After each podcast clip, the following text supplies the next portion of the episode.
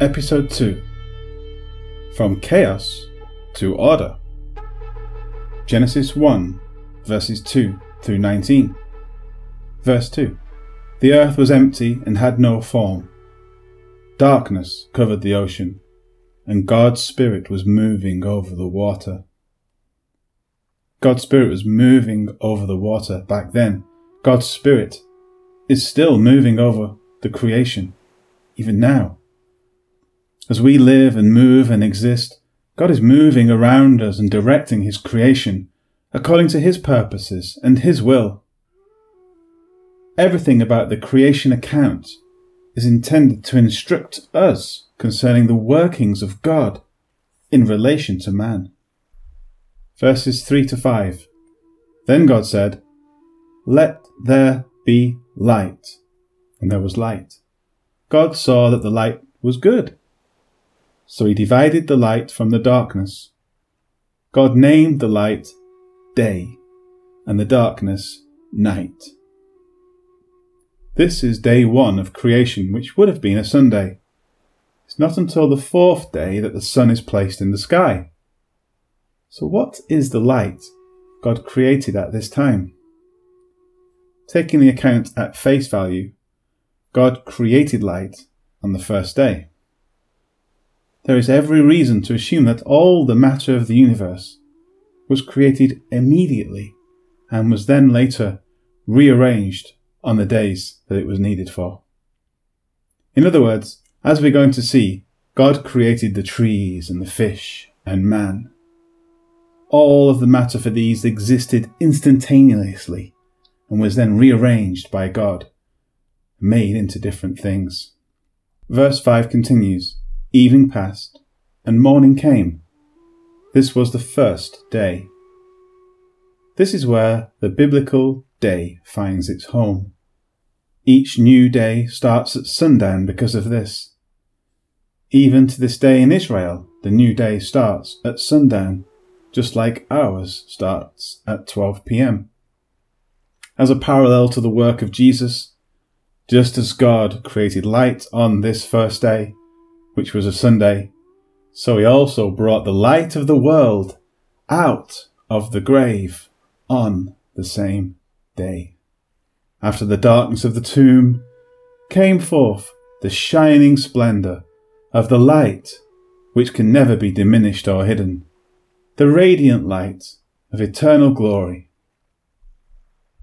Verse 6 to 8 Then God said, let there be something to divide the water in two. So God made the air to divide the water in two. Some of the water was above the air, and some of the water was below it. God named the air sky. Evening passed, and morning came. This was the second day. In today's world, there are droplets of water in the air which act like prisms as the sun shines through them. Thus, a rainbow is produced. You can't make a rainbow without a prism to refract the incoming light. When God created the earth, he made a firmament above it. The Hebrew word is rakia.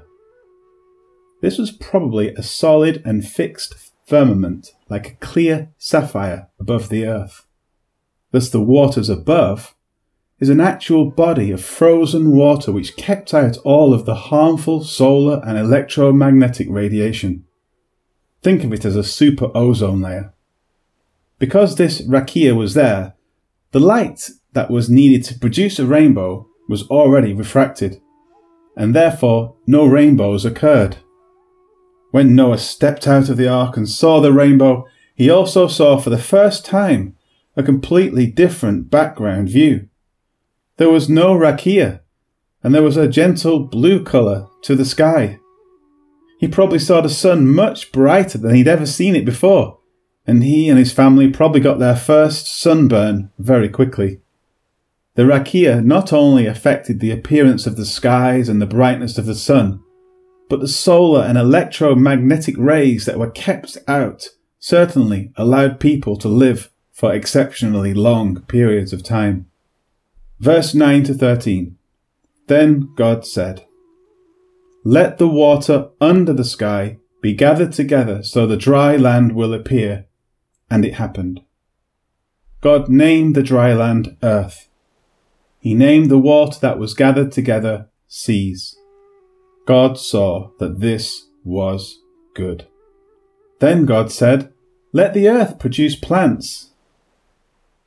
Some plants will make grain for seeds, others will make fruit with seeds in it.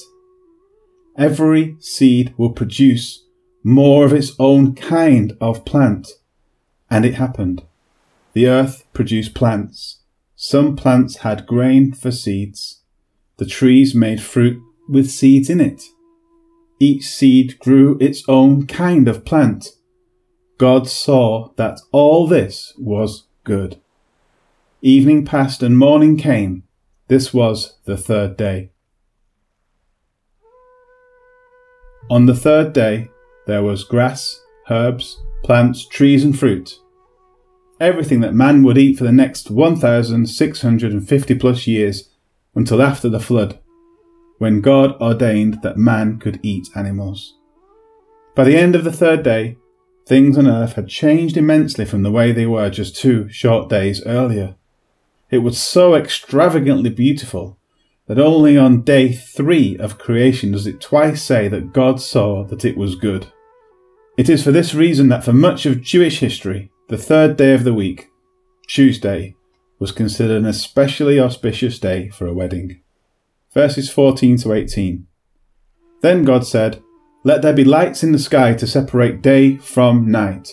These lights will be used for signs, seasons, days, and years. They will be in the sky to give light to the earth. And it happened. So God made the two large lights. He made the brighter light to rule the day. He made the smaller light to rule the night. He also made the stars. God put all these in the sky to shine on the earth. They are to rule over the day and over the night. He put them there to separate the light from the darkness. God saw that all these things were good. On the first Wednesday, the world existed. Diamonds were revealed in the sky. Even if there was a solid firmament of frozen water above the earth, it was clear enough to allow the stars to be seen.